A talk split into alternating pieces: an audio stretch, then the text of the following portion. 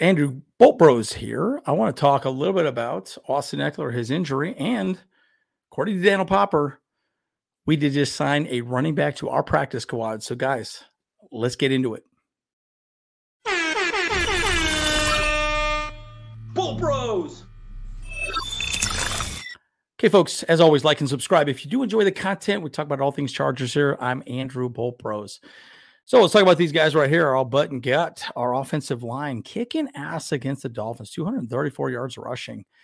It was the uh, well Austin Ekeler and uh, Joshua, you know, Josh Kelly show, right? We actually kicked ass on the ground. These guys opened some nice holes, man. I mean, there, there's all the running, all the videos you saw. We have like forty rush attempts uh, that game. I mean, we just absolutely kicked ass, right? These guys did a great job.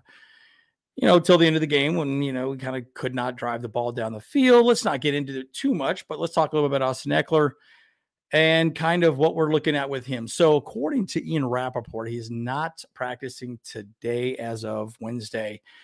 I don't know if you know this or not, but his his agent did just pass away, struggling with cancer, Weiss. So it's, it's an unfortunate situation, but of course he knows we know he has an ankle injury. One thing that uh, Brandon Staley says, his exact words, is his ability to practice is uncertain, and I've, I've seen t- day to day. I've seen all these different things, but it looks to me like Thursday we'll have a little bit of a resolution on where he's going to be injury wise if he's going to play this week. Now, again, we were talking we we're talking about a, a running back that we did just sign today, according to at least Daniel Popper. I haven't seen it anywhere else, but uh, he is signed potentially. So I'll get more into that a little bit. But there's a little bit of weirdness in our running back room as well too. This gentleman right here, Isaiah Spiller, didn't even suit up for the Dolphins game. Now I didn't know that. I was actually at the game, and, you know, I I was like, oh, why isn't Isaiah Spiller out there? Well, it was really interesting. There's kind of an article that came out. I thought that was really interesting. Brandon Staley said about Isaiah Spiller. Um, Brandon Staley on scratching Isaiah Spiller for Elijah Dotson. We just felt like he, Elijah Dotson, would be the best guy. Very interesting conversation. You just got to wonder, why is Isaiah Spiller consistently getting blackballed with this team? I don't quite understand it. It's a little weird. Don't understand why. I would love to hear your thoughts, folks, moving forward. I know there were some conversations about his ability to run block, all the different things, you know, you know, pass protect. It's really strange. Now, I will say this, you know, my general thoughts as to why Elijah Dotson started over Isaiah Spiller was largely because um, Darius Davis uh, in special teams, Elijah Dotson is really the backup for Darius Staples in, in special teams moving forward. So that's probably why they just suited up three and not four. But what's the point of having fourth? I, you know what? I don't, I don't get it. But either way, uh, we also know that Brevin Allen was also sent back down to the practice squad. We did sign Ty Shelby to the practice squad, another edge rusher. And then also we let Austin Pleasants go from the practice squad. So very interesting. And that's why we now have this gentleman right here from the Commanders. Drum roll, please. Uh, Jared Patterson. So we got him from the Commanders. Now, it's a really interesting story with him. He was signed in two thousand twenty-one.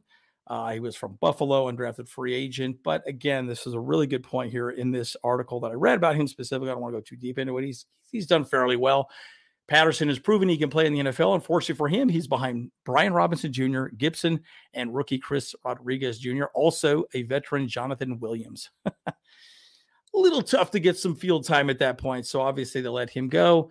Clearly, I think this is a conversation where Kellen Moore knew this guy actually had some skills, and we scooped him up, right? Again, this just goes to show you that running back's value is just kind of a dime a dozen at this moment, right? So you could get value just about anywhere. You know, it's it's it's it's a sad commentary to what you see now moving forward, but it is what it is. So, guys, I, I want to get your thoughts on this, right? Again, you know, Austin Ekeler, again, his injury. Very clear that this coaching staff. Oh, and by the way, I forgot to say this as well too. Deion Henley uh, today, fifteen minutes ago, Daniel Popper says that Deion Henley is working off to the side at practice. Okay, so probably not going to be ready to go against the Titans, most likely. Uh, Chris Rumpf is participating. He does have a hamstring injury, so he most likely would be ready to go against the Titans.